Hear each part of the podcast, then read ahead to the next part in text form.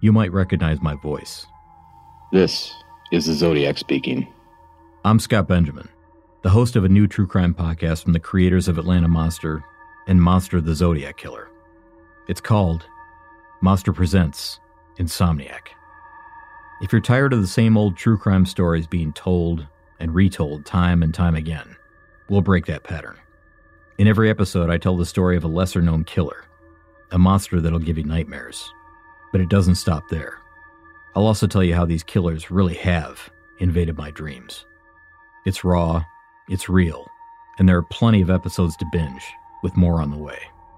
Stick around after this bonus episode of Atlanta Monster for an exclusive clip from the next installment of Monster Presents Insomniac.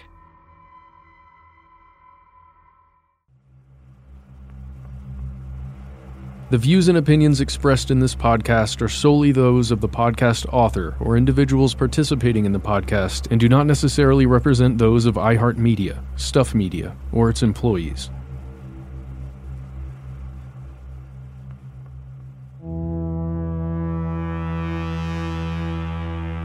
So I have a friend that works in the mayor's administration. He called me the morning of the press conference and just gave me the heads up that this was going down that there would be families there, the mayor herself, as well as police chief and other people, and that there would be some announcement made. My name is Donald Albright, president of Tenderfoot TV and executive producer of Atlanta Monster. That was the first time I heard about it, and I jumped up and said, Look, I need to be there. We need to capture audio on this. Good afternoon, and thank you all for being here. In 1979, I was nine years old. I was the daughter of a single mother, working two jobs and back in school in the evenings. My story was the story of many children across this city. In the backdrop of that story is something that has stayed with me my entire life, and that was the era of Atlanta's missing and murdered children. And for those of us who grew up in that era, in so many ways, it shaped our childhood. It robbed us of our innocence and it reminded us all that evil was real. In Atlanta, another body was discovered today, the 23rd. At Police Task Force headquarters, there are 27 faces on the wall, 26 murdered, one missing. We do not know the person or persons that are responsible, therefore, we do not have the motive. From Tenderfoot TV and How Stuff Works in Atlanta. Like 11 other recent victims in Atlanta, Rogers apparently was asphyxiated. Atlanta is unlikely to catch the killer unless he keeps on killing. This is Atlanta Monster.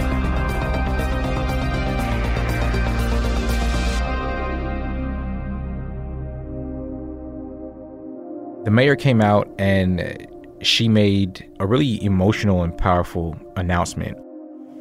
I stand here as the 60th mayor of Atlanta, now the mother of four children, ages 8 through 16.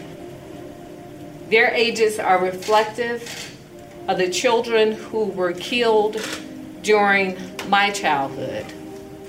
A lot has changed in Atlanta since 1979.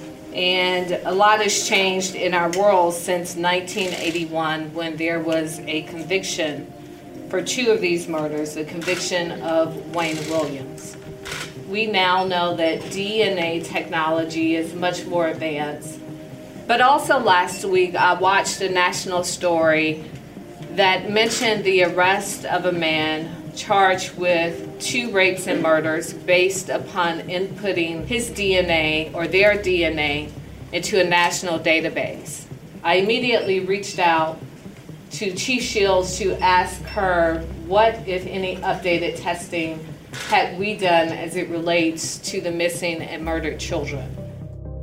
For the mayor to do this, I think is a is a big statement. I think it's it's genuine and comes from a place of someone who could have been a victim you know, who felt that fear as a child.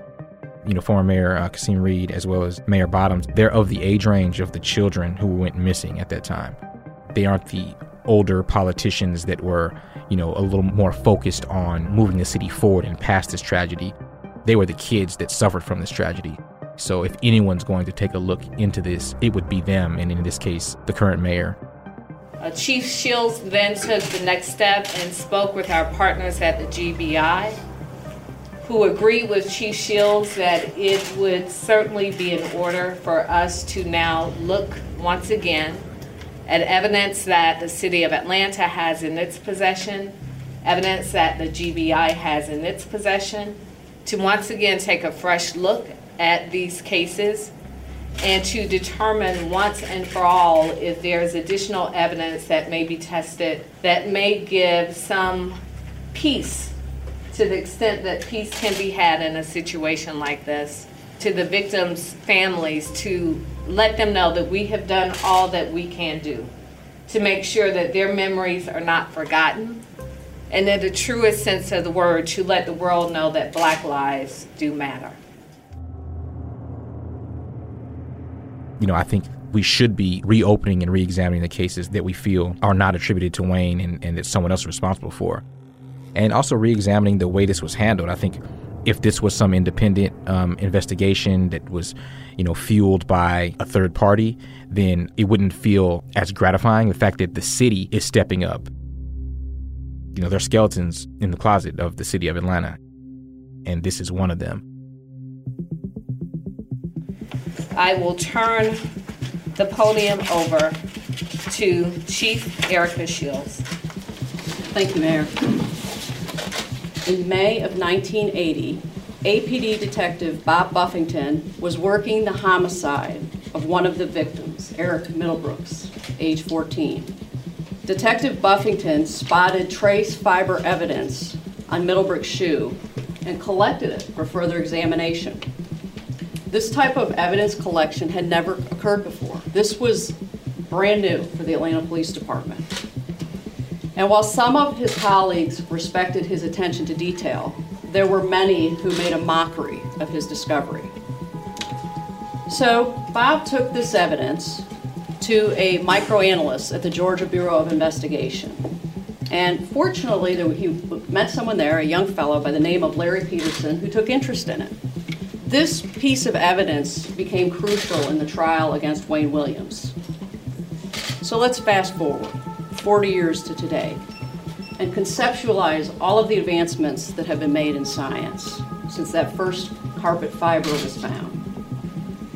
We have an obligation to take those advancements and see if any further analysis can be conducted on the property and evidence that was collected 40 years ago. The families deserve to find closure. The Atlanta Police Department has reached out to the Georgia Bureau of Investigation. What we've asked is that they look at the evidence that was handed over to them 40 some years ago and they see whether any of it qualifies for further analysis. And what we are asking of them that they report back to us what they have that could potentially be tested. And they've agreed to do this. Separately, there is evidence from the trial that the district attorney's office has, and he's very graciously offered to go through it and see was there anything that was presented at trial that potentially is eligible for testing. And lastly, the Atlanta Police Department has numerous boxes of evidence from the trial. Now, much of it is documents and transcripts, but we already have begun the process of going through these boxes to see if there's anything that was never tested that would now be of value. We don't know what we'll find, but what we do know is we have an obligation. We have an obligation to these families to ensure that every imaginable investigative lead was followed.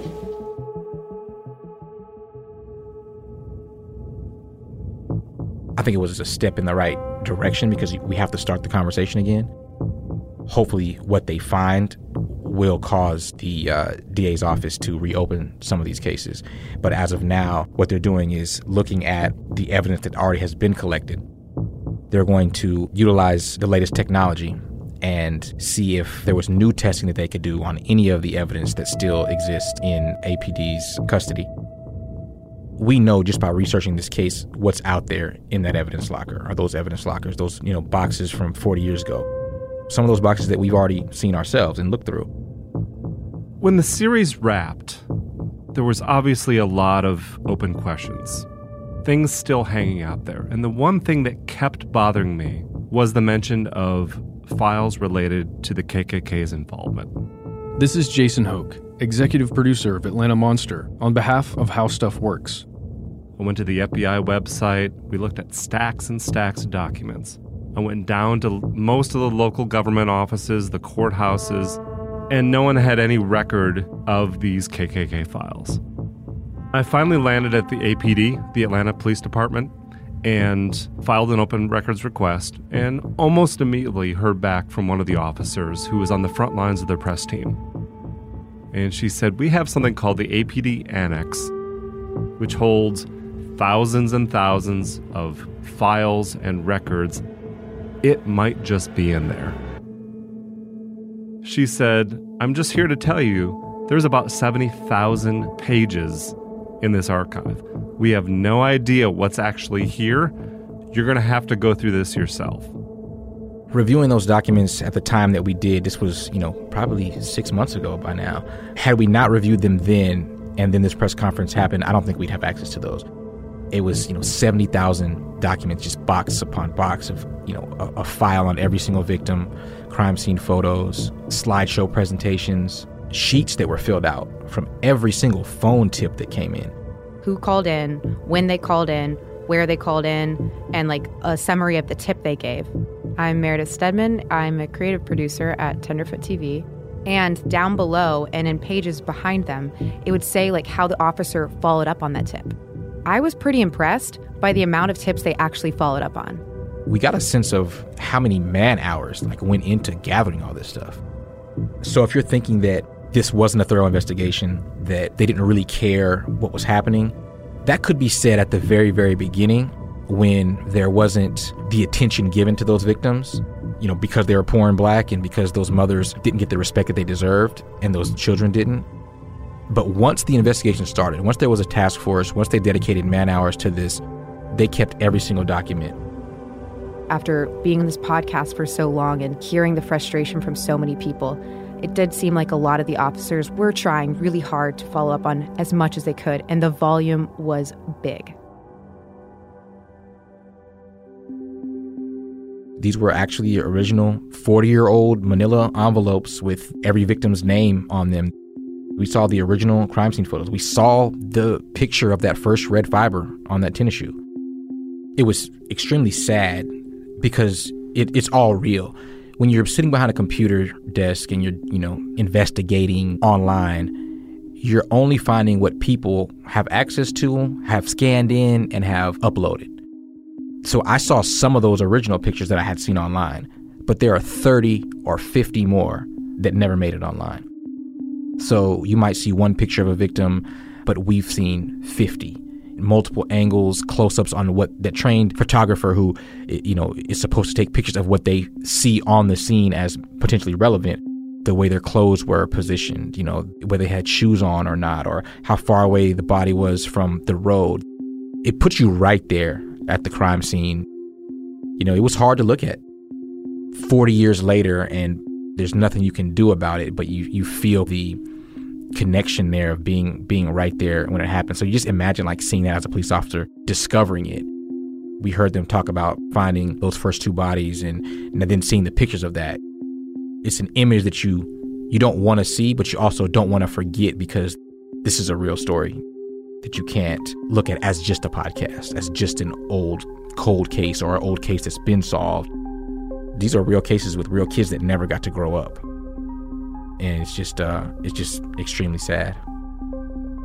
I think the most interesting thing that I read while going through the files is this account about knowing Wayne Williams, but knowing him under a different name. The police or whoever had filed this report, they had spoken to someone, and I guess they'd shown him a photo of Wayne Williams. They said, I know that guy, but I know him under a different name. I don't know him as Wayne Williams. And they said, he lives at this apartment with this other man. There was another account that said, I do know that man, but I don't know him as Wayne Williams. I know him under a different name. He has a roommate, which is this guy. there was a apartment that someone who at least looked very identical to Wayne Williams was living in or renting with another male. And at that apartment, it seemed like they had younger men over for, I'm not sure what, but that's how they knew that apartment because they had been invited there before and they knew Wayne Williams under a different name. A lot of people expressed how could he be doing something like this in his home with his parents? That it doesn't seem feasible. And I thought, oh, wait a second. Maybe Wayne Williams had an alter life, like a life outside of his home. It makes you really wonder who was this alleged roommate? A lot of people thought, you know, this can't be a one man job. Maybe it wasn't.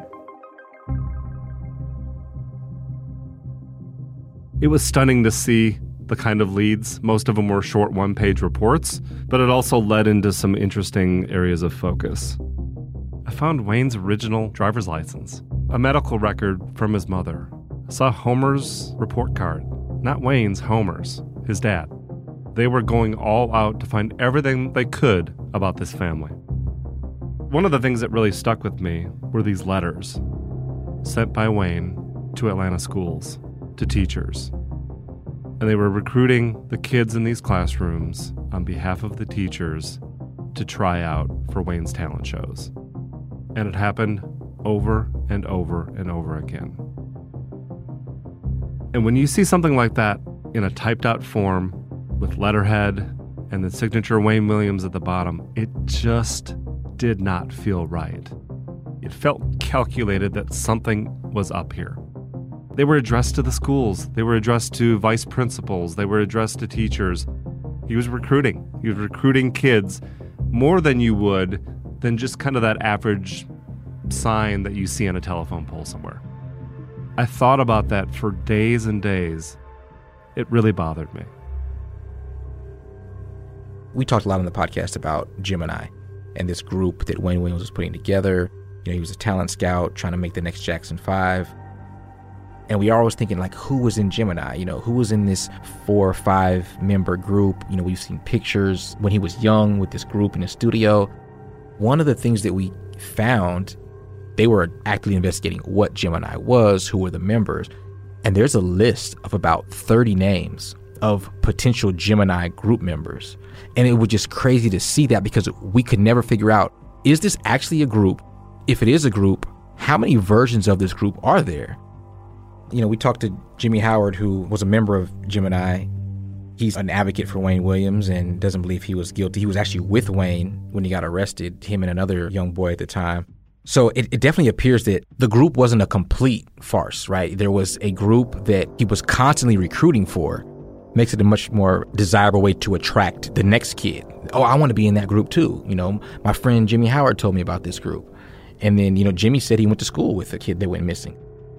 Some of the family members say that their brother auditioned for Wayne Williams. So, you know, it's um, it's it's definitely a connection there. If this is your way in to finding young kids and getting them away from their parents, you know, you don't stop when you get your first five kids in this band, right? You still need to recruit. You still need to bring them in. So there's this extensive list of all these kids that either they found out were in the group or those kids told them they were auditioning for the group. So it's it was a recruitment tool um, is what it seems and what I gathered from from looking at that list. There was definitely a lot of men that the task force had talked to. A lot of those men had long rap sheets, they had a history of violence, and they had a history of being sexual predators. And it was completely disturbing to see detailed accounts of how grown men were sexually abusing kids and being incredibly violent towards those kids. And seeing that just hit me hit me differently. It told me that these kids were living in a part of town in an era where they were not only not being properly cared for, but when they were interacting with adults, it was incredibly violent and inexcusable in the way that they were being touched and manipulated sexually for a few bucks. And I can't tell you how that feels when you actually see the files in detail based on these interviews with some of the sexual predators, and they talk to everyone. But what they did to these kids, it is absolutely heartbreaking. It is heartbreaking. There were suspects, no shortage of names given. We saw pictures too. There were like lineups in the files, you know, pictures that the police had taken of people that we'd never heard of, and some that we had. You can understand how unbelievable it was when Wayne Williams was actually arrested because he was kind of in there somewhere, but there were so many people in there. It, does lend itself to the feeling of how can we be sure? Because there was no shortage of possible suspects it's just weird to like put yourself in the same investigative seat that a detective was in 40 years ago, looking at the same evidence, trying to hunt down the same killer, um, and trying to bring closure and justice for those same families and victims. And to be on the same path and same track without even knowing it. And then you discover their notes and their evidence 40 years later, and you're like, oh, I knew that. I, that's, I knew it. I, that's where we were going. And I just couldn't put it together there was a lot of revelations like that.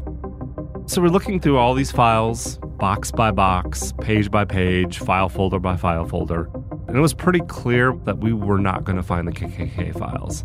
Even with 70,000 pages, it wasn't the complete report. And then they, they had a series of envelopes stacked at the end of the pallet. And we didn't know what it was, but we had a sneaking suspicion that was probably photographs. And so we opened them up and it was crime scene photos of the kids in back alleys, in fields. Yusuf Bell, Payne, Meredith, and I had visited one of the school sites that had been torn down right off the highway in I 20. That was where Yusuf Bell was, was found under a floorboard in that school. And I saw the photo for myself of Yusuf under that floorboard when they discovered him it took it to another level that I I really wasn't ready for. I had never seen photos of a murdered child before. And the APD officer said, "You never get used to it." In talking about this this case, presenting this show, and really telling the story of the Atlanta child murders, it really brought it back home that this was something it was something deeper. It really was about these kids and to see the, the terrible ways that they were murdered and abandoned and treated. This visit to the annex was incredibly transformative, in my opinion, of what had happened. At some point, if there's something big found, it's like, oh wow, we just figured out that 10 of these murders should not have been attributed to Wayne Williams. One of the three agencies represented at that press conference is probably going to be someone who made a mistake 40 years ago. It's either going to be the DA's office, the mayor's office, or the Atlanta Police Department. The fact that they're all on the same page trying to figure this out is a good sign because if they find something, someone's going to be left, you know, with the blame on that one. I hope they broaden their scope of re-examination of evidence to re-investigation of theories because there may not be physical evidence, for example, that points to Lubie Geter's killer. But we, we did speak to a friend of Charles Sanders, KKK member who's now deceased, who took credit for killing Lubie Geter and potentially other victims. I'm hoping that they find some evidence that, that leads them to want to look deeper and say, well, if we have this physical evidence, how do we now match that up with a theory or an eyewitness? Let's open this thing all the way up and let's start talking to people who experienced this start talking to the officers about theories that they had that may have never got explored by their higher ups because they were told to let it go, to you know this thing is over, stop stop talking about it. So yeah, that's my hope is that you know we can take this first step and that it leads to a second step. That it's not just a one-step process where we're only looking at new technology, looking into physical evidence.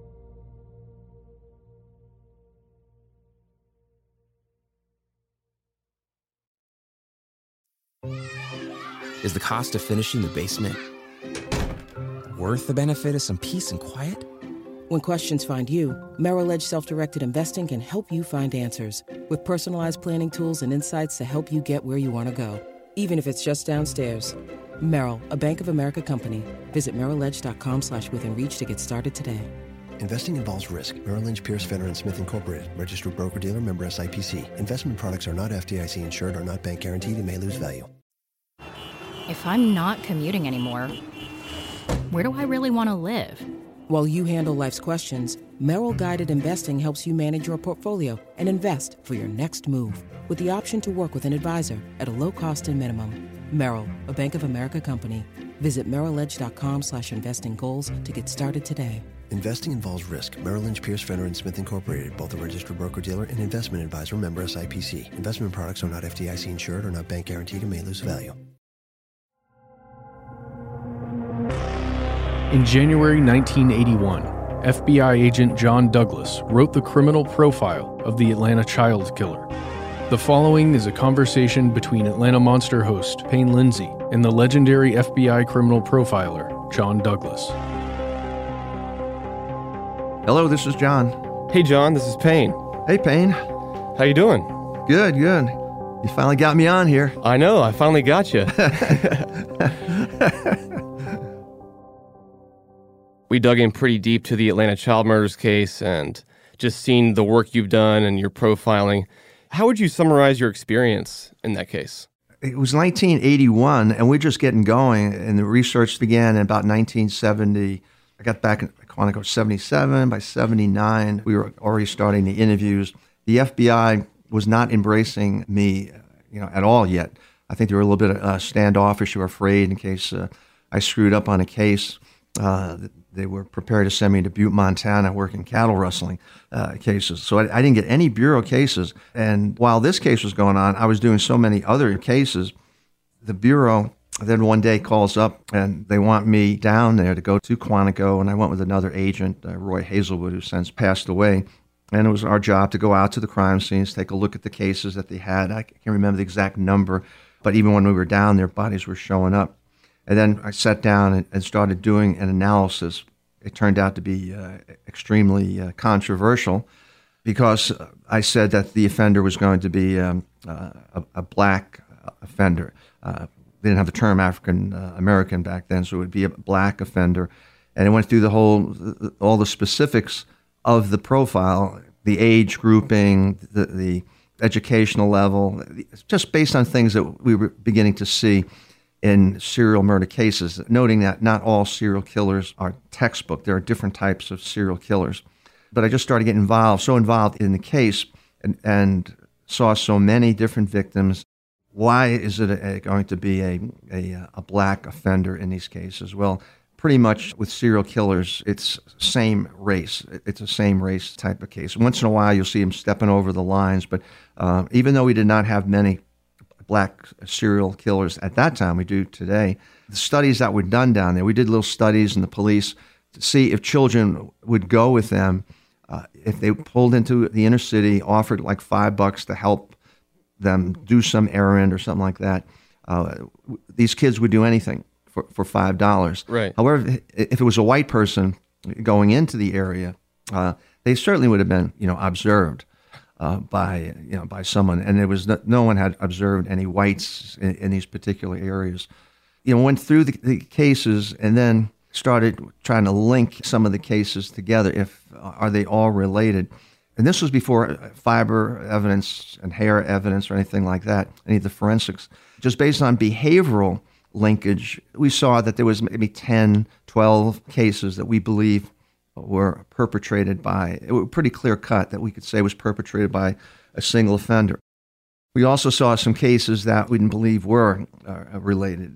For example, the two females, LaTonya Wilson mm-hmm. and Angela Lenair, uh, th- those two cases we felt were not. In fact, uh, I remember Angela Lenair, how she was killed, and I remember a ligature around her neck, her panties stuffed in her mouth that were not her panties.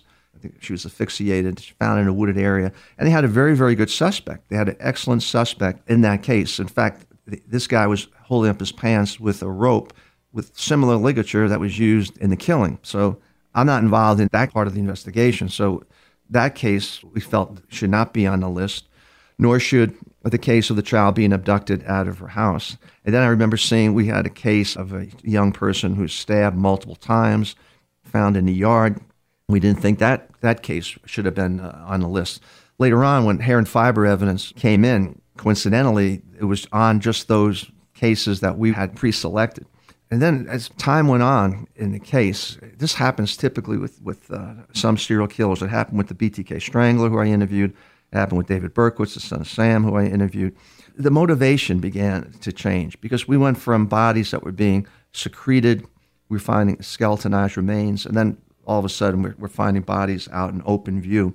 So we have a situation where we have an offender who is getting caught up in the publicity now, and there was a lot of publicity. One of the turning points, and, and where I was 100% confident now that he was following the press and maybe we can do something to manipulate his behavior, was when a guy calls up from Conyers, Georgia, and he has a real thick, kind of a redneck accent, and he's calling the police saying he's killing, he's using the N word uh, of these N kids who he's killing. And I, I killed him, and I'm going to kill more. And there's one out there on, on Sigman Road. And, and uh, so the police calls up, and at that point in time, I'm back at Quantico. And there's a, room, several agents, there's even a psychiatrist in there, uh, Dr. Park Dietz, who's just kind of new, just came down from Harvard to understudy us, and he's going to go from, from where we are down to University of Virginia and today he's, he's well known. They wanted us to listen to the tape, so they're listening to the tape, and it, you know they're they're believing that this is the Atlanta child killer, and and so I said, I said no, this redneck guy is not the Atlanta child killer, but we have to develop something. Uh, we have to identify him. What do we do? So I'm on the phone with the cops, this conference call type of thing, and I tell them what we should do is uh, this this individual thinks we're real stupid. You know, we're just incompetent. And so he gave you specific instructions where to find this this body on Sigman Row. With it's not going to be a body, but uh, he's just harassing us. Let's just show him how stupid we really are. What do we do? He says, well, all the instructions that he gave you, just do the opposite. If he tells you to search the south side of the street, you search the north side of the street. Distances, screw up the distances, and then why? He said because he's going to call up again irate, and this is before the uh, you know the cell phones. We're going to have traps and traces on the phone, and you'll be able to um, you know identify this guy. So they do that, and guess what? Sure enough, the call comes in. You dumbasses! I, I told you to search a specific area. You got it all screwed up, and they arrest the guy. That story and that arrest was picked up by the local papers, and then a body would be found days later, I can't remember the exact time, on Sigman Road. It wasn't the area where this guy who was calling in said we should find a body, but the killer saw the article, read about it, and then he kills and he brings the body and dumps it out on Sigman Road. And so now, that's in a way, it's terrible for what he did, but it's it's good in a sense that we know he is following the press. So maybe we can do things to manipulate uh, the behavior. And then, unfortunately, the medical examiner started talking about the victims and talking about getting hair and fiber evidence off of the bodies. So we had a discussion. We believe that um, because this information came out, it shouldn't have come out, that bodies would start ending up in water. And the body of water running through Atlanta was the Chattahoochee River. And then that's when the police, the FBI, the cadets uh, decided to stake out all the different uh, bridges in, in town. And they did it for several days. But they were they were about ready to break it off when that night they hear a, a loud splash in the water, and then that's when they go up on the bridge, and that's uh, Wayne B. Williams is up there in his vehicle. They didn't keep him there. They didn't search the vehicle. They looked in the vehicle. They could see ligatures in the back seat, some other items that, that could have been related to these crimes. But they, meaning the bureau, the bureau, it just let him off. You know, which turned out to be a, a critical mistake. They're surveilling him, an overt surveillance, and he is back in his house where he lives with his mother and his dad, Homer, and they could see him in the backyard burning. Uh, what they believe was evidence. Later on, they found out it was uh, photographs that uh, he was he was burning, besides papers. When they started getting information back on the hair and fiber evidence, they had enough to to indict him. They bring him in for the interview, the interrogation. I was not part of that. I wish I was part of that because I, I believe when he came up, he was vulnerable, and I saw him. It looked like he wanted to say something, like he would, I believe, even confess at that point. They did not get a confession out of him uh, then. Did you ever sit down with Wayne Williams in person? No, I always wanted to do it. I'm sure he, he's kind of tear ass with, with me because, um, well, you know, in this case, I was censured by the FBI and then received letter of commendation by the FBI. Typical in the bureau, they kick you in the ass, then they pat you on the back. they kicked me in the ass because I was over doing training for the military and came back and was teaching a course to correctional group. Little did I know there was media in the audience because they just made this arrest in Atlanta, and a question popped up. They said, "What about this guy in Atlanta?" And I said, well, if he's the one, he's going to be good for many of them. And because I said that in bureau parlance, I was making myself an FBI spokesperson. And uh, I shouldn't have said that, even though it was just very, very uh, vague. So they kind of raked me over the coals back at Quantico, and they had to, you know, slap me down and censured me. But meanwhile, you know, months later, here comes a trial.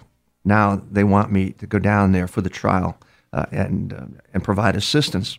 The fascinating part of it was the trial. At times, the prosecution didn't like what I was saying. For example, one day, all the experts are testifying, and the experts that we have are fantastic. They get on a stand, they know their stuff, but I don't understand what they're saying. And if I don't understand what they're saying, these jurors here from the local community, they don't know what, what, what they're saying. So at the end of the day, we're back in a room, conference room, and they're laughing at the testimony given by the defense side on hair and fiber evidence. So they're talking about, oh, do you hear him testifying about the, the twist of the fibers? And, and oh, yeah, he's totally, totally doesn't know what the hell he's talking about. And, and then I get to me, and go, what do you think, John? What do you think? You're losing the case. You're losing the case. What do you mean? He says, he says that guy that they have may not know hair and fiber evidence, the science, whatever, and our guys do but I have no idea what our guys, and, and th- those guys were in the room with me. I had no idea what you're saying. You're so damn technical. You're not conveying it clear enough to the jurors. So you're, in my opinion, you're losing. And, and so pretty much they want me the hell out of there. So I'm sent back to Quantico, but I don't go back right away. About a day later, and now we're at a point where Williams is going to be taking the stand, and uh, he initially did pretty good, but Al Binder was the defense attorney. His nickname was Jaws. Real, real good guy. And on this day, I felt he, he was doing pretty well. And the jurors were kind of siding with, with Williams. Uh, maybe this guy's been wrongfully accused. I tap on the prosecutor's shoulder, and it was uh, Gordon Miller. And he turns around, John, yeah, what? I says, well, one week from today, Williams is going to get sick. I said, one week from today, he's going to be feigning some type of illness. Why? Because it's going to be a sympathy ploy. He, he may feel like he's losing.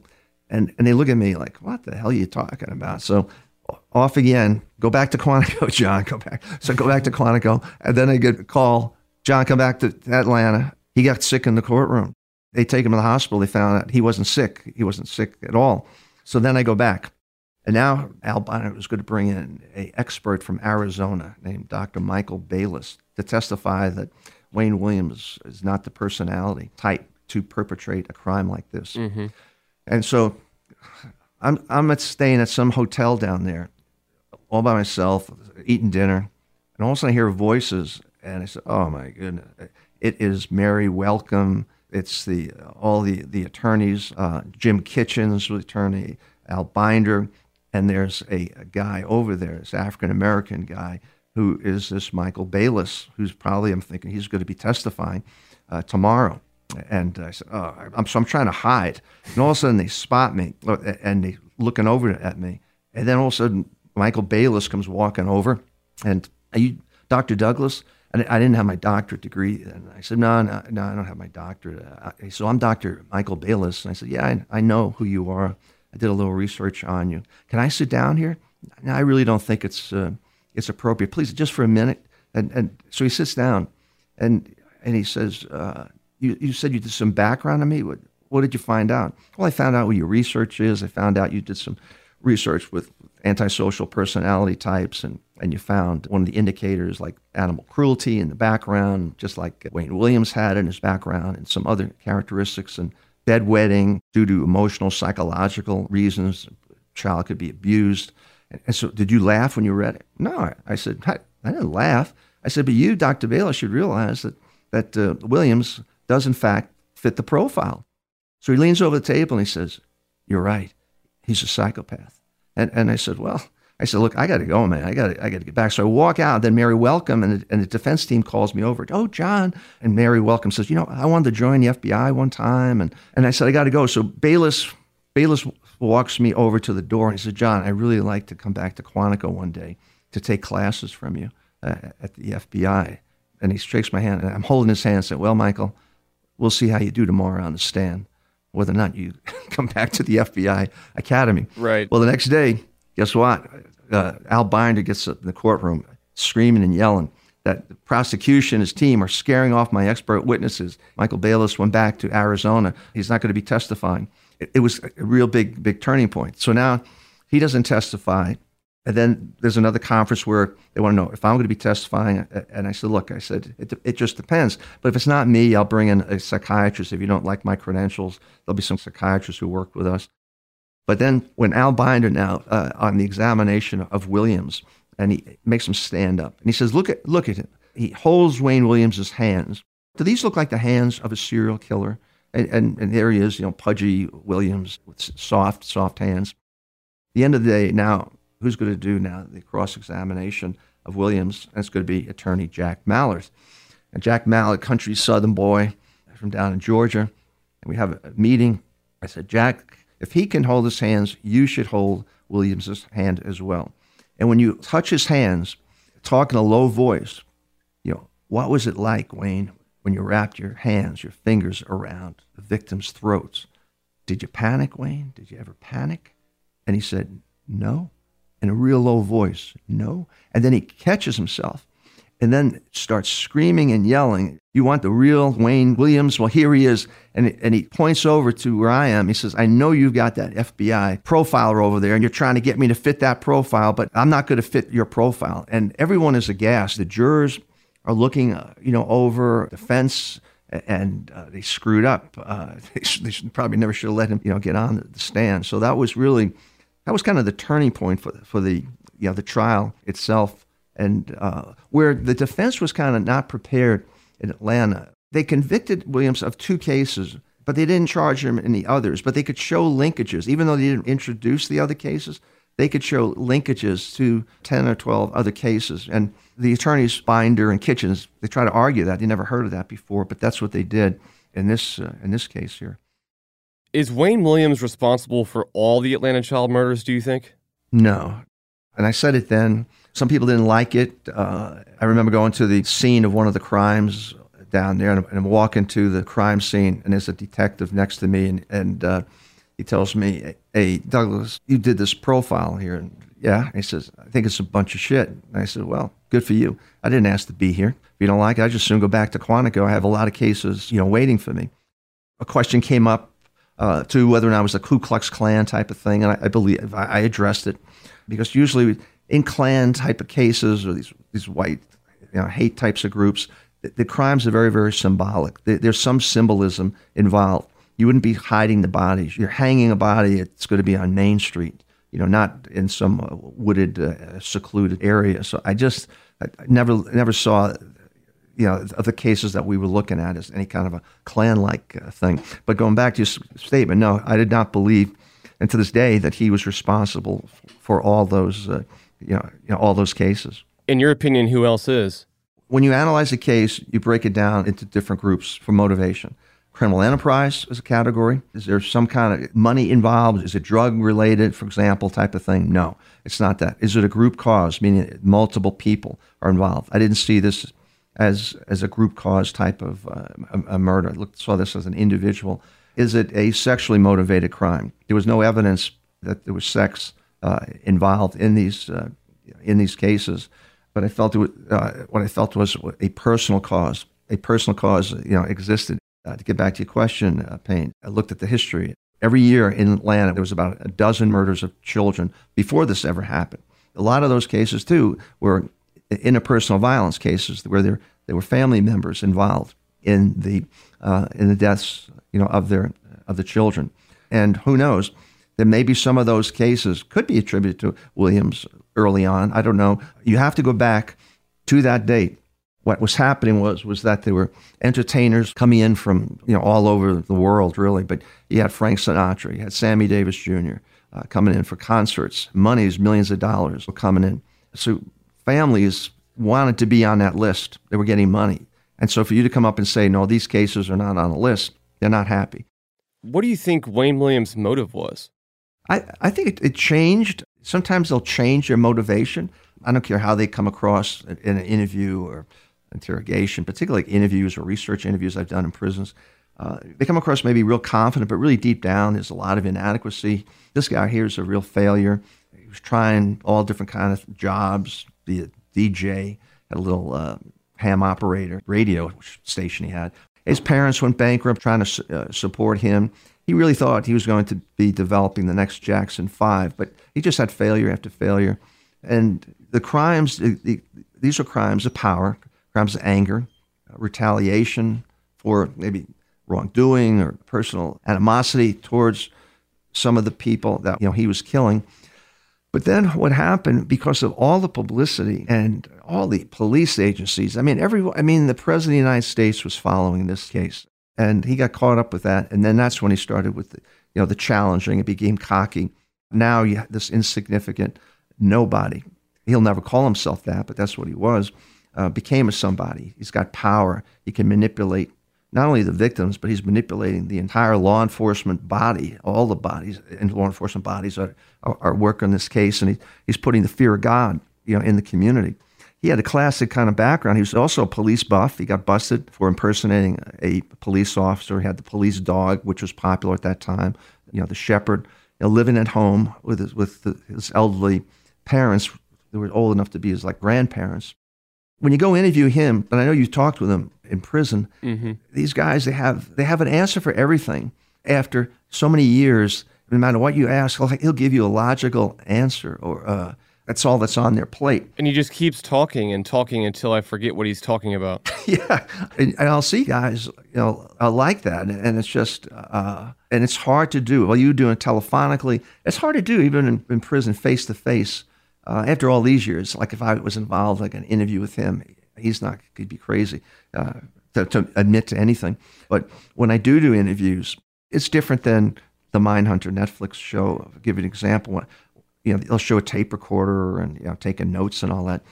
Did that in, early on, but you're dealing with people who are paranoid to begin with, but not paranoid being psychotic, just paranoid, and for good reason for Williams too. Paranoid in the system where he is, you can't trust anyone. You can't, they, they don't trust the guards or they won't trust anyone going in doing the, the interview. So I found out that I, I had to go in when I would do an interview after early mistakes that I made go in with no notes, just trying to memorize every aspect of the case. Uh, we also developed a 57 page questionnaire that would be asking the offender different questions, but most of that we filled out before the interview, then after the interview back at the uh, motel. Uh, we would just memorize the kind of things we're interested in victim selection, pre offense behavior, post offense behavior, you know, those types of things. And they test you. They test you to see if you really know the case. They'll throw a curve and they'll lie to you. They'll lie. And then you got to catch them in a lie. But you don't catch them a lie by slapping them down and call them a liar. I, I would just laugh. I would just kind of laugh. And, and I, I, I would allow Williams, if I was to go face to face or you, face to face with him is give him the feeling or give him the power of control. The crimes were crimes of, of power and control. So you have to you have to let him take control. Mm-hmm. In that, say in that interview room, a lot of the guys I've interviewed would sit up on the back of chairs to look down at me or sit on a credenza. Or if we're both in chairs, I slip lower. You know that they're higher. That they they have the semblance of you know of control. Uh, you know you know over me. But so many years with him, he he would not. He's not going to confess uh, to anything, uh, anything at this point, because he's denied after all these years, you know, his involvement in these uh, in these cases. Yeah, it seems like he's never going to admit anything. No, and it seems like he holds on to the truth, like the small kernel of truth that he didn't kill all the kids. He knows that, and so he focuses only on that. Yes, and he's right. Yeah, then sometimes he'll throw in stuff where like he was working for the federal government, like give the impression like he was CIA or something like that, or FBI. I don't, know. you know, like he's some like intelligence kind of guy. I mean, it's just. Uh, what do you make of that? Just desperation. Again, he's such an inadequate loser. I mean, he has to have power and and control, and he's trying to give himself some self worth. You know, that's the only reason they'll throw out you know stuff uh, you know stuff like that. Again, the crimes are manipulative. manipulation, domination, and control. He did that with the victims. He did it with the police. He did it with uh, uh, with, society, uh, you know, down there at, at that uh, at that time. There was always a situation too with Wayne Williams' sexuality. Mm-hmm. D- during the trial, they had different people testifying. I mean, really, that there was a girl once in a while, but really, it was just he never really had. There was no not a relationship with females. It was always a male, you know, type of relationships. But mm-hmm. then, even then, he didn't have really a whole lot of a whole lot of friends. And then when you start hitting that age, he's just a little younger. Usually it surfaces, I should say, at around the mid 20s, the mid 20s when the crimes begin. He's 23. Age is difficult uh, because sometimes you deal with a biological age versus emotional age, so you can miss that uh, characteristics. But there may have been things, may have been cases that, like I said earlier, that happened before this grouping, uh, you know, of cases here. And you usually look again for the precipitating event or stressor in the background. You commit crimes like this, it just doesn't happen all of a sudden. There's this buildup. And with him, it, you'd have to show a trend, perhaps, of, of, of losing and, and, and and he's trying to develop groups and he's getting rejected, rejected, and maybe pressure's coming within the family. You know, he's a wannabe, a wannabe cop. Uh, he, he's just seeking for positions of, of power. He's taking photographs, goes out to scenes and tries to sell the photographs to uh, news uh, you know outlets. But usually there's something that finally, when you talk to them, what did it? And usually that's what you find in the background. Because more times than not, I'll tell the person I'm talking to, hey, this is probably what happened to you at, at that particular time. When you have a, a bunch of cases, if you can determine which of these cases were the first crimes, the very first ones, uh, that it's important because when they perpetrate a crime, they're looking for the comfort zone, a place where they feel they can commit a crime, be safe, they won't get caught, no interference. You'll find your most clues there. It, usually, it's an area where they reside, where they've been employed. Then, if something happens, maybe they go back for the disposal of a child. In this case, someone was there or a cop car came by uh, just coincidentally. They then will go to a secondary comfort zone and they'll stay there a while, but really they're drawn back to the first generalized area. So that's some of the things that you look for, you know, with someone like that. You also look for, which probably was some of the stuff he was burning in his backyard, uh, is they document. They not only they take pictures of their victims, almost with exception. And today, now today, it's easy with your cell phone. Uh, they have may have drawings of uh, what they want to do to the victims, but probably not so much. He probably wouldn't go with the drawings. He'd probably go more with maybe a, a diary and photographs. And why? Because they they look for victims. You know, often some guys will look for them nightly. They're predatory. These are achievements. So they will whip out these photos, articles of clothing, even belonging to the children, uh, and fantasize and kind of relive the experience uh, over and over again. So when he was burning that stuff, that's a shame. I think there was some mishaps in the investigation. You know, why no search warrant? Why didn't they detain him on the bridge? Um, and just watching him from afar as he's in the backyard waving stuff before he burns it to the people under uh, who are surveilling him. That day in the backyard, what do you think he was burning? I think he was burning uh, photos of the uh, of the victims, uh, maybe some clothing, clothing uh, of the victims, any uh, documentation that he may have had, like contracts between the various victims. That's what you know. That's what he was burning. Wasn't Homer with him though? Wasn't wasn't his dad with him? At that time, with the burning, I don't know. It's been so long. I mean, when they were burning stuff. Yeah. Uh, yeah, he may or may not have known. I mean, he may he may not have known what the heck he was specifically burning or seeing what he was burning. Right. You know, who knows what what Homer what Homer knew or what he may have suspected. Did you uh, did you find anything peculiar about Wayne's relationship to his father? Yes, and uh, there were things there, and I, am not. I, I, will tell you off the record when we're through or something, but I'm not going to say. I'm not going to say it on the air. There, there were things. There was something in the uh, in the backgrounds of Homer, and uh, that came up during the DA investigation, the police investigation, and but they never brought it up during the trial.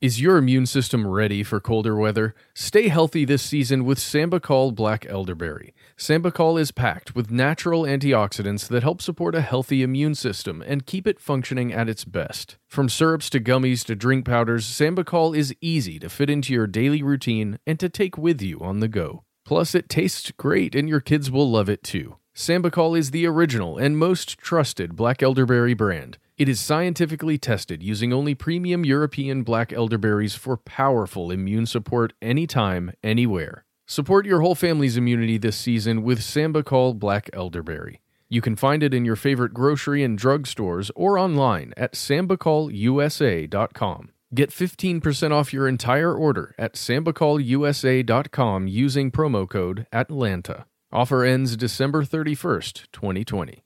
Were you aware most companies have gone through around five huge changes in the last three years? It's true. And most of those companies only expect to see more changes more often. To be better prepared for the next big change, be proactive now. With Paycom, in one software, employees can easily enter and update their own HR and payroll data instead of having HR do it for them, from hours worked and PTO requests to expenses and benefits and so on. And no matter where they are, the Paycom mobile app gives them 24 7 access to do that. This streamlines processes, reduces errors, and basically helps keep the wheels moving. That way, with HR able to be more strategic, you can better manage change rather than having change manage you. You should check out paycom.com today. Again, that's paycom.com.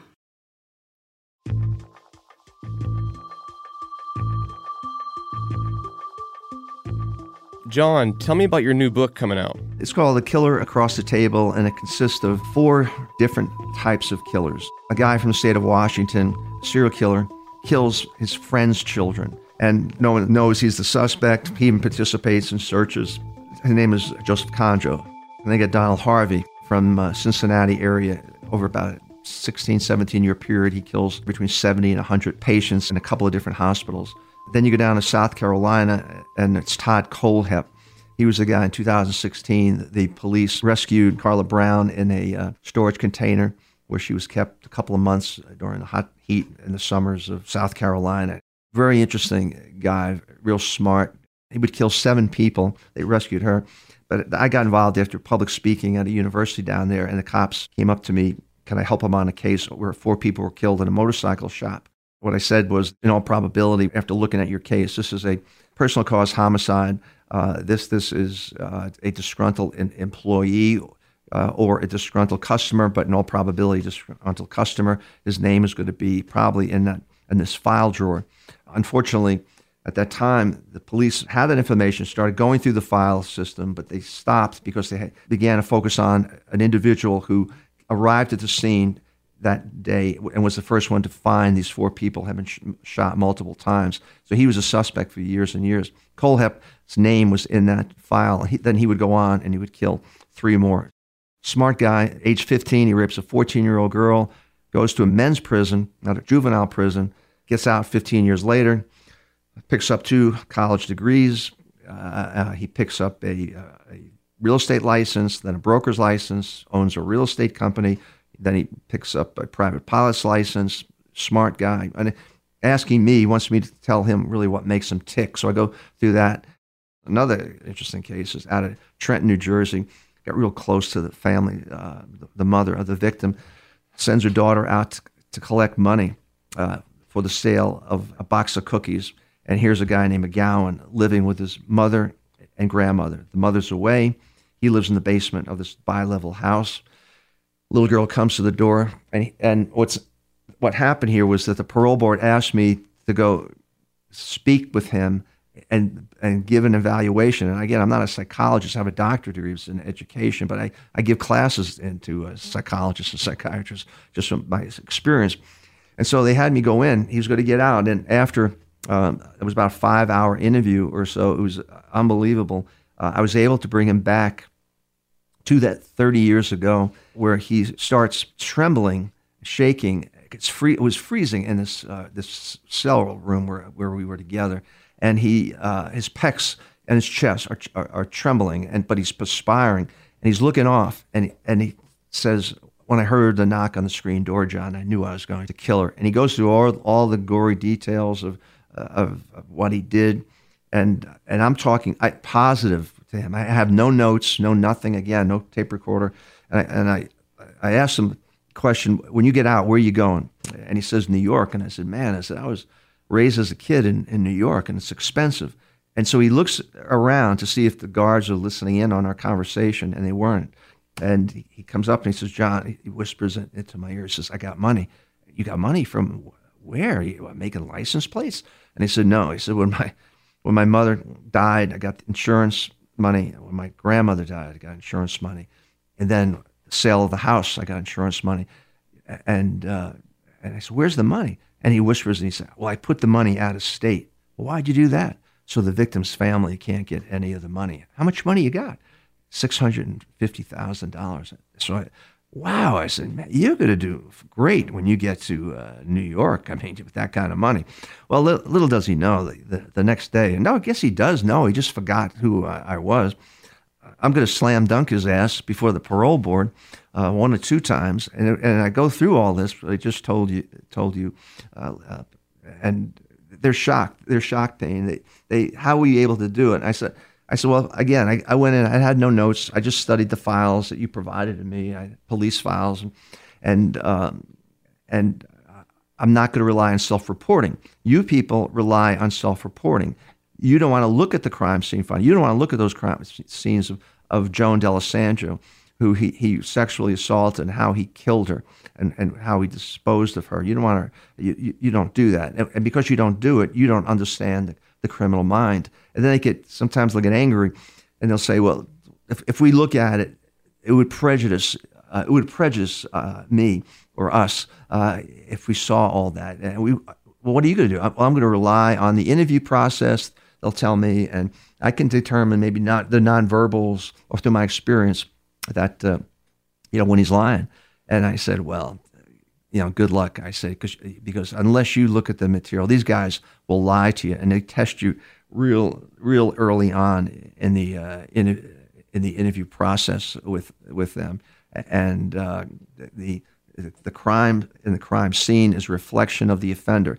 And I always say to if, to understand the artist, you must look at the artwork. If you're going to interview an artist, you better look at the artwork before you talk to him. To understand the criminal, you better look at the crime before you talk to him. So how can you, you know, Mr. Psychologist, psychiatrist, and board of parole corrections, you, for example, you're going to be you're going to be determining whether or not a rapist, for example, should be released from uh, from prison. You know, you, unless you know the sexual assault, what the sexual assault entailed, what the verbal assault was of the victim before, during, and after the crime, what the physical assault was. I mean, physical, how much force did he use before, during, uh, even perhaps when he left the victim? Unless you have the verbal, sexual, physical, you have no clue. You have no idea what type of rapist you're dealing with. And with some of them, yes, there may be some re- rehab potential, but others you can throw the the uh, the key away. And there are five different rape typologies, and I try to educate them. And uh, but it's based on you have to have that information. So so I tell them that, but then again, they they will probably still, even if they look at it, they may not know what it all means. Uh, I had one had one uh, tell me though how he had nightmares. He was involved in one of our early research. We were going to use him as a psychologist, and he and he, couldn't look at the at the pictures, uh, even the, the, photographs of the crimes, or, and get into the, the details. And so we we uh, deep sixed him. We got rid of that. Got rid of him, uh, you know, quick because you have to do it. Working these cases or being on Atlanta child homicides, the, the impact it's having on families, the community. It's terrible. And one of the hardest things is really dealing with the surviving victims of these types of crimes. It takes its toll. It took its toll on me, I'll tell you that much. I understand that the, uh, uh, the Atlanta PD reached out to you. They want to know what you've got, or yeah, I mean, they, they actually um, opened their doors to me and, and let me go with my team uh, and go through all their boxes of files. This is actually before they made that big announcement about reopening the case. It seems like for whatever reason they're open to discussing this. They weren't a year and a half ago when I was doing the podcast, but um, I think since then everyone's opened up a little bit and they want to you know bring whatever closure they can. Your podcast is so popular, and and law enforcement is saying that, that social media uh, can, can be very, very helpful. You don't want people like running out uh, uh, conducting uh, interrogations like your listeners are doing anything like that. Or, right. But for lead value, gosh, I mean, the, uh, you know, today it's it's fantastic, uh, and uh, you can come up with some, you know, very very good, you know, good leads on on cases like this. Even though it's so old now, there could be people out there, and, and I'm sure there are people out there who may have other, you know, other information uh, that could help and, and help with these cases. I, I, guess they're saying that they're not saying that they don't believe he's responsible, right? Uh, but but I think there's they're thinking, well, let's see if did he do them all. I mean, they closed 29 cases. That's not the first time I've seen something like that too. They've done it. I've done it. Uh, some other cases I've been involved with where where they just kind of will clear the books and wipe them all off. Right. You can link cases through victimology, the similarities in victim. You, you can link cases by MO, modus operandi. Uh, uh, but modus operandi will change because it's learned behavior. And if subjects make mistakes, something doesn't go right, they'll modify the MO. And the other way is its signature. It's something unique. I mean, posing a body alongside of a road, posing. Another case, uh, there was torture involved in a series of cases so I was able to testify and link the cases. Not you can't say that that this guy here in the courtroom did it. all you're saying is whoever did it uh, did these cases. In my opinion, you know, did them all. Uh, and profiling, just so you know, too, and, and listeners, it's it's an investigative tool, and it's not a substitute for a thorough and well planned investigation. Sometimes law enforcement comes a little bit too early want this like it's a magical profile. Uh, in the 80s, it wasn't so much. They came for the profile because they were getting so much heat, but it wasn't 100% accepted. Probably not 100% accepted today, but it, again, too, it depends who's doing the, anal- the analysis. Uh, I think my original group that I had oh, up to the point where I retired were really good because they all had uh, around 16, 17, 18 years in in that unit, and and were really top notch. I had about 42 people and a dozen a dozen uh, profile uh, uh, profiling, and and it wasn't more. We we call them profiles, but they were just so much more than that. They uh, because we a lot of times you just can't do a profile. It may be the case is not suitable to do a profile, so you may may you have to tell the police that, but maybe hey, here's a proactive you know, you know, technique we can employ. Mm-hmm. Uh, give an example. Go I just and then I'll let you, you go, or you'll let me go. is, is it, it's uh, uh, the uh, when Frank Sinatra was coming down, Sammy Davis Jr. They were going to come down and, and the concert. Mm-hmm. I, I I I believe what greater thrill it would be for the killer to attend the conference, be in the audience, but you to have like fifty thousand people there. But what can I do?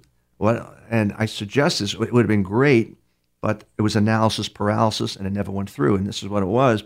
It's that I believe the guy, the killer would, be a police buff, uh, have a vehicle, has, and so we would advertise that we need security and, and uh, may get a, a, nominal amount of money or it could be voluntary type of thing, but uh, must have a have, perhaps have a uh, definitely have a vehicle because we knew the killer had a vehicle, and then to have some kind of maybe uh, background and and uh, law enforcement or tangentially you know, connected to that. And what we could do is when people applied for the job, we'll use the analysis I developed to eliminate or put others on the front burner. And uh, that's what uh, uh, I thought was a great idea. But it went around analysis paralysis. You know, the, the bureau at the time was, is this is, this is too much of a high risk? So, so, you know, and I, I, thought it was fantastic. So it never was employed. Uh, you know, and, and that is and that's some of the things I liked really developing for law enforcement is if you can't do an analysis, maybe I can come up with some kind of proactive technique right. to try to to try to get the guy. And and uh, you know, sometimes it's better just to just to do it. And and if uh, you know, rather than ask for permission, ask for for forgiveness. They say mm-hmm. if you screw up, just go ahead and do it rather than ask. Because sometimes they just oh they just analyze and analyze and uh, and I heard that would that would be a question. If you ever get to interview him again, uh, Payne, ask him that question. Did you ever, did he ever go to those concerts? Right. I heard that he did. I heard that he did, or was planning to. You know, ask him that if you ever ever talk to him in the future. I'm pretty sure his dad was there because he was taking pictures. Oh, really? Oh. So I would think that Wayne would also be there. Yes. Interesting. See. This has been extremely helpful and enlightening. Well, thank you. You probably got more than you, you ventured for, uh, Payne. All right. Have a good one. You too.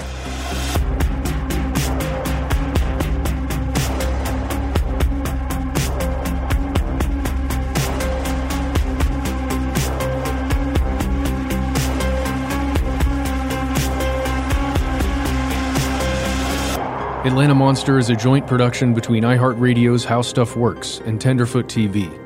Special thanks to Atlanta Mayor Keisha Lance Bottoms, Atlanta Police Department Chief of Police Erika Shields, and author and founder of the FBI Investigative Support Unit, John Douglas. Original music is by Makeup and Vanity Set. For the latest updates, visit atlantamonster.com or follow us on social media. For more podcasts from iHeartRadio, visit the iHeartRadio app, Apple Podcasts, or wherever you listen to your favorite shows.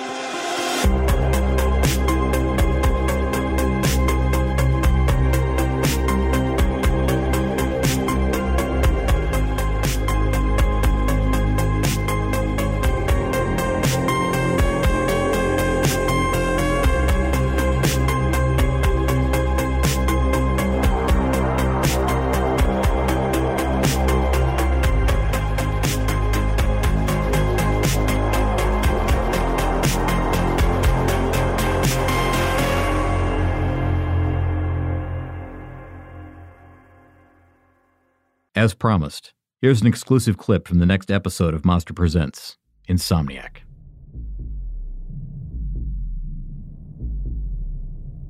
Following the November 1970 murder of his niece and her friend, Gaskins' next serious murder was a 20 year old named Martha Dix. Pee Wee had discovered she was the one who had sold his niece the drugs. Dix was attracted to Pee Wee and often hung around him at his part time job at a car repair shop. But apparently, Pee Wee didn't feel the same attraction. He killed her with a strong dose of acid he had stolen from a photographer. He poured it into her Coca Cola, and she unknowingly ingested the fatal dose. The acid worked fast, and she died a relatively quick but painful death right in front of him. In 1973, another young woman who considered Gaskins a friend was 23 year old Doreen Dempsey. Doreen was a mother of a two year old baby girl named Robin Michelle, and she was pregnant with a second child at the time. She felt comfortable enough around Pee Wee to accept a ride to the bus station. After all, Pee Wee was an old friend. Instead, Gaskins drove her to a secluded, wooded area, raped and killed her in the back seat of his hearse, and then raped and sodomized two year old Robin Michelle before killing her too. Pee Wee provided a graphic description of this pair of rapes and murders in his book, Final Truth, and the details are just as horrific as you might imagine. At the time, no one suspected Pee Wee Gaskins was capable of such sadistic killings. But word was getting around about Pee Wee, and there were a few people in town who knew that he would do it, if the price was right. In 1975, a year that Pee Wee would later call his killingest year, Gaskins got a little careless and murdered three people whose van had broken down on the side of the highway. Gaskins suddenly found himself in need of a favor. He needed help getting rid of the trio's van, and he enlisted the help of an ex con, Walter Neely. Neely and Gaskins went about their own criminal business, but would occasionally help out each other if they were in need of some sort of assistance, disposing of stolen cars, stolen goods, and, occasionally, bodies. Also in 1975, a woman named Suzanne Kipper Owens hired Pee Wee to kill her ex boyfriend, a man by the name of Silas Barnwell Yates. Yates was a wealthy farmer in Florence County, South Carolina. Gaskins and a pair of accomplices were successful in kidnapping and murdering Yates, and he collected the $1,500 Susan Owens had promised him. But things went wrong soon after, and Pee Wee realized that he had to kill two additional people to cover up the Yates murder. His accomplices were 29 year old Diane Neely and 35 year old Avery Howard. Diane Neely was the wife of Walter Neely, and she and Howard, an ex con, were having an affair. The pair attempted to blackmail Gaskins for $5,000 in hush money after assisting in the abduction and murder of Silas Yates. The two were quickly killed by Gaskins after they agreed to meet Pee Wee at the payoff location. In the meantime, Gaskins was busy killing and torturing more coastal kills, as well as other people he knew, including a 13 year old named Kim Ghelkins, who sexually rejected him. All leads in the investigation of the disappearance of Kim Ghelkins pointed to Gaskins, but there was no body yet, so there was no arrest. The authorities eventually did find evidence implicating Pee Wee, so he was indicted for contributing to the delinquency of a minor and kept in jail until his trial. Walter Neely was also being held, but during that time, he began to speak with a local preacher and they began to pray together. They prayed for forgiveness, and when Walter Neely was ready to confess his sins to God, he was also ready to speak to the authorities.